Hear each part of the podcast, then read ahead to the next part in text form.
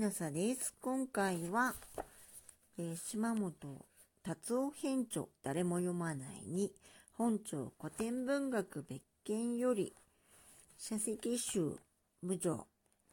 巻第7 1嫉妬心のない人のこと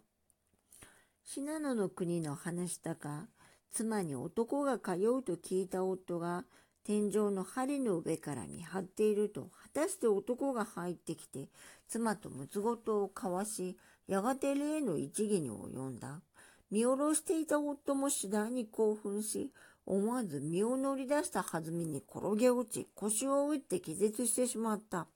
驚いた真男がすっぱだかのまま助け起こして、あれこれ手当てをすると男は何とか息を吹き返した。二人とも穏やかな人柄だったので、男は妻にその男が通うことを許したということだ。これは京都の話、天文博士。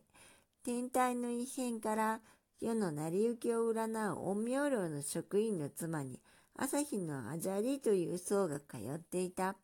ある時夫が多行していると思い、二人でよろしくやっていると夫がにわかに入ってきた。他に逃げる道がなかったので、朝日のアジャリは西側の引き戸を開けて逃げ出した。後から天文博士が声をかけて、怪しくも西に朝日のいずるかな、アジャジを走りながら、天文博士いかに見るらんとつけた。このやりとりが気に入った天文博士はアジャリを呼び戻す、坂森レンガなどして、その後は妻に通うことを許した。いかがでしたか？偉いお坊さんの著作だからといって、すべてがつまらないと決めてしまっては損ですね。後半3話のうち2話は少し下世話に過ぎるとお思いでしょうか。でも後に朝廷から大円国史と、えー、朝、えー、直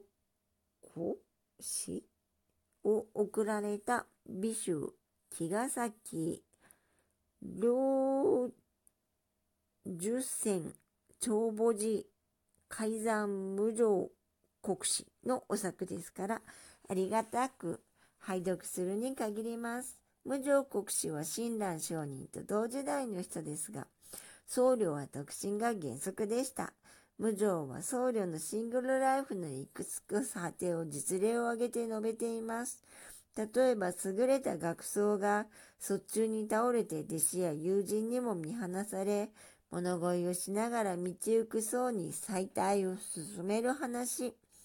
同じ境遇の学生が弟子に見放された後、昔の恋人に産ませた娘に看病されて、心安らかに死ぬ話。逆に妻のために極楽往生に失敗した話。